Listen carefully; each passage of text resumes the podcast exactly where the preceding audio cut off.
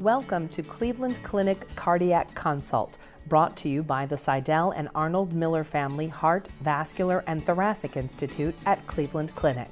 Hi, my name is Jack Rickard, and the title of my talk is Integrated Care for the Heart Failure Device Patient, the CRT CHF Clinic.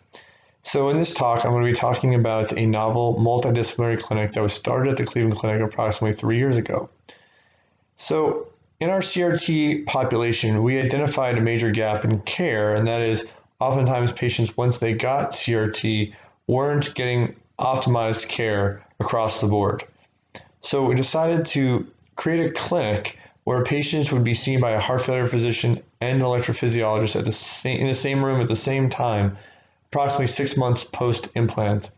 And at that visit, uh, medications and the device would be optimized to make to, to basically standardize how patients were receiving care after their CRT device. And uh, these are my disclosures. So one thing you'll notice when you look at the professional society guidelines is that they, none of them mention what to do with patients after they get CRT devices. All the guidelines do a very good job at telling us who we should implant a CRT device in, basically mirroring the results of large-scale clinical trials. However, you know, because the guidelines are silent on what to do after implant, care has been fragmented uh, really worldwide, such that some patients get an echocardiogram in six months, some pe- patients never get an echocardiogram afterwards, some patients never see a heart failure doctor. Um, these are some of the sickest patients in cardiology, yet we're not standardizing their care. We're not delivering the care that they, they need after their implant. I don't want to say they're forgotten about, but they're they're certainly not um, scrutinized over to the same degree they were prior to implant. So why should we care about how patients do after CRT implant? Well, if I told you that you are a quote unquote non-responder to CRT, and in this way we'll define non-responder as someone whose ejection fraction has either stayed the same or gotten worse, you may not, you know, the average person may not get too excited about that. However, if I told you you had renal cell cancer in the UK, that would probably get you more concerned. Yet the two populations have the same survival. Uh, and not only that, the higher we can get the ejection fraction, even if you benefited from CRT, there seems to be a dose response such that uh, the better the ejection fraction, the better survival is. So we should really be trying to, you know, pay attention to how, you know, trying to get that ejection fraction as high as possible post CRT, as that seems to be correlating with uh, long-term outcomes. In 2020, we are starting to think about how patients do after CRT differently. You know, there have been over 13,000 papers written on quote unquote CRT response, uh, dichotomizing the phenotype of uh, post CRT patients into responder versus non responder. But now in 2020, we really believe that there are probably five different things that can happen to a CRT patient. Number one is a super responder. That's the female non-ischemic who has this dramatic improvement in ejection fraction. Then there's a responder that is that could be an ischemic who has a big left bundle and ejection fraction goes up by 10, 10 points, 10%. But now we think there are three other phenotypes. This idea of a non-progressor, someone who is progressively dilated out for years, you give them the CRT device, and at six months their ejection fraction may not have improved significantly, but you seem to have blunted the process of remodeling. So those patients clearly have benefit from CRT. Then you've got the, the, the true non-responders. This is probably the rarest of the, the population where you know the patient neither gets better nor worse. They continue the same downhill trajectory despite CRT. And finally, the negative responder. It's being recognized in a small percentage of patients, CRT can actually induce harm. These typically are your non-left bundle branch block patients, potentially coupled with a poor lead position that can lead to actual harm from CRT. You know, one of the things that when we first started this clinic that was really surprising to our heart failure doctors was that you know the CRT can cause harm if not delivered to the right patient in the appropriate way. So when we see a patient in, in our clinic, we really try to put them into one of three buckets.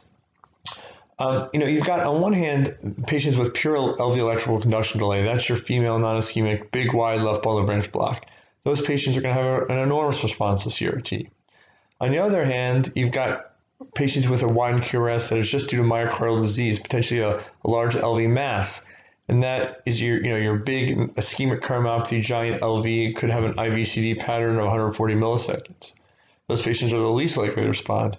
And then everything in the middle. So when we see a patient in our clinic, we, we try to put what the substrate is into one of these three buckets because that can kind of temper your enthusiasm to how likely or not they are to benefit from the therapy. So what are the reasons for for patients not doing quite as well with CRT as we would have expected? Well, in 2010, the thought was that suboptimal AV timing was the biggest issue, meaning that you know your AV delays weren't optimized, and that was thought to be responsible for the majority of patients not doing well with CRT. Then you've got arrhythmias, anemia was cited as a major reason. Uh, poor lead position, suboptimal amounts of uh, biventricular pacing that kind of goes along with arrhythmias. Suboptimal medical therapy, persistent mechanical dyssynchrony. That was back when mechanical dyssynchrony was still really emphasized. Underlying narrow QRS clearly, compliance issues and primary RV dysfunction. But you know that's what how things looked in 2010 since 2010, we've learned a lot about CRT, and we in our clinic we've learned that this may not be representative of what the reasons behind poor response to CRT are in 2020. 2020, we really believe these five factors are the biggest reasons why some patients don't do well with CRT. So poor electrical substrate, clearly non-left bundle branch block patterns such as a right bundle branch block or an IVCD uh, do much worse than either a paced pattern or a left bundle branch block. Suboptimal LV lead position, what we figured out is that clearly we want to get the uh, lead as far away from the septum as possible. We want a lateral location, could be anterolateral. We try to avoid the middle cardiac vein, which parallels the PDA in the posterior part of the heart, as that's not septal, it's not a lateral location, excuse me. Um, Similarly, we're trying to avoid the great cardiac vein, which is in uh, the, on the anterior surface of the heart, paralleling the LAD. That's also a poor lead position. It's not very septal. Low percentage of biventricular pacing, very important. Uh, advanced or end-stage myocardial disease, you know, is there a point of no return? We believe that, you know, when your LV dilates out to eight and a half centimeters, you're unlikely to benefit from CRT. And lastly, frailty. That's an emerging factor. It seems that certain, certain patients are just who have meet criteria for frailty clearly don't benefit from CRT for uh, reasons that are not quite clear. So when we looked at what the percentages were for the various reasons behind non-response in our CRT clinic, where we've seen over 300 patients, we found that poor electrical substrate was a major reason behind CRT non-response, meaning your non-left bundle branch blocks, your narrower kind of IVCD patterns, Number two, however, was a severe cardiomyopathy with extensive scar. There are patients whose LV is so dilated and scarred up that it's past the point of CRT. Um, it's past points of, of, significant mitigation with CRT. In frailty, poor lead position, um, significant arrhythmia burden. Um, we found that slight, you know, some patients with uncorrected valve or inf- infiltrative diseases, or you know, clearly a poor uh, medical regimen or LV lead malfunction. Those were all lesser reasons. One thing we noticed is that oftentimes patients had multiple reasons for non-response. So this issue of a lack of standardized care for the CRT patient is important. This is a paper published in JACC recently by my colleague Raj Varma, where they looked at how patients were treated if they were deemed to be a CRT responder versus non-responder.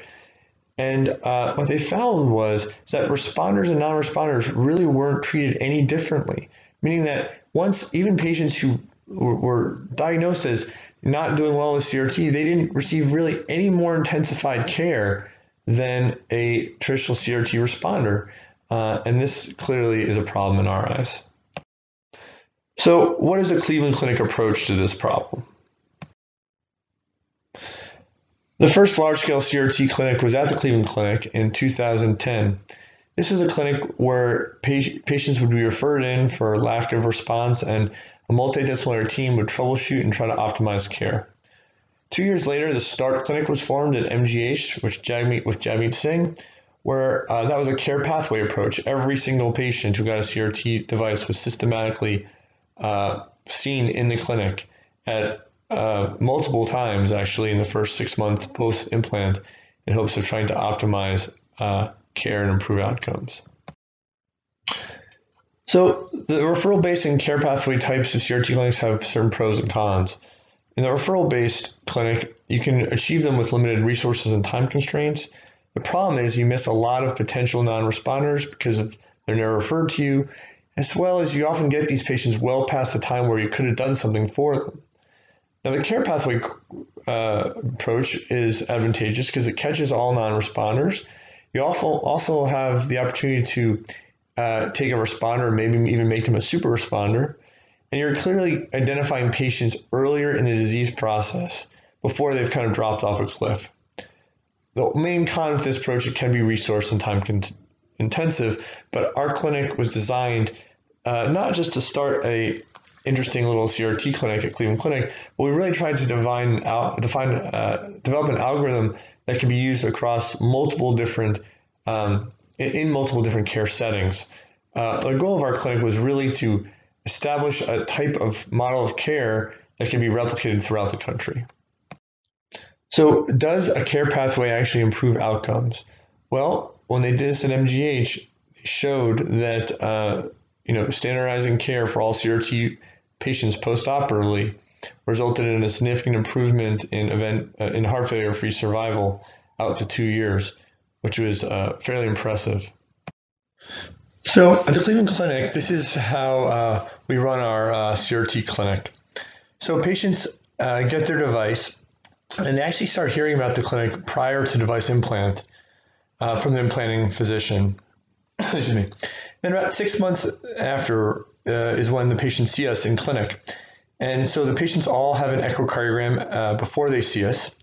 Then they come to our clinic, and uh, a nurse checks them in and performs a six minute hall walk test and a battery of neurocognitive tests, um, as well as things like a get up and go time, a hand grip strength test. We're basically looking for um, mild dementia, we're looking for indices of frailty. While that's going on, myself and the heart failure physician uh, reads up on the patient. We look at the CS venogram from the case. We look at x-rays. Uh, we look at all the details of the patient's past history, their medications. Then uh, we review the data from the nurse, and then we all of us go into the room. The heart failure doctor starts off with a full interrogation of the patient and uh, a, uh, physical exam. Same time, while I'm doing a device check, which uh, is a basic device check. Um, with a couple additions, we make sure to get the pacing thresholds and the diaphragm status on all the pacing vectors. We look for whether multi-point pacing is on or off. Uh, we look to see if fusion pacing is on or off. We calculate QLV. Then after all that, we step out of the room and all of us huddle and we come up with an individualized plan. The patient's doing great. That's great. They go on their merry way. The patient's not doing well. They get, uh, like I said, an individualized plan on where we think the patient needs to go from here, whether that's device optimization. We sometimes try to narrow down the QRS by changing vectors. Sometimes we send them for an LV mechanics echo to see if the lead is in the left in the latest activated uh, spot in the heart. Uh, we oftentimes we improve. Uh, we try to uh, maximize their medication regimen. We send them to a heart failure pharmacist. And if they're really sick, they can get PA pressure monitoring referrals, metabolic stress testing, or onboarding to heart transplant or LVAD evaluations. So when you break down the common therapies we do for these patients into the reasons behind CRT uh, lack of response, you know, for poor electrical substrate, you may try fusion pacing, you may turn off the LV lead. It's possible CRT is just not for this patient. We could try multi-point pacing. Optimal lead, suboptimal lead position, um, you could change the pacing vector. You could take them back to the lab to try to find a better spot. Low percentage BiV pacing, manage AFib maybe through ablation or medications or PVC management. And then advanced heart failure, uh, you know, optimizing guideline directed medical therapy, uh, sending to a heart failure clinic, uh, CardioMEMS, PA pressure monitoring, or initiating evaluation for LVAD. So what are the tips to establishing a CRT clinic? You really have to create a multidisciplinary team that works well together. That was successful for us at Cleveland Clinic. You got to involve your colleagues. We're not trying to become the heart failure and electrophysiologist for the entire Cleveland Clinic.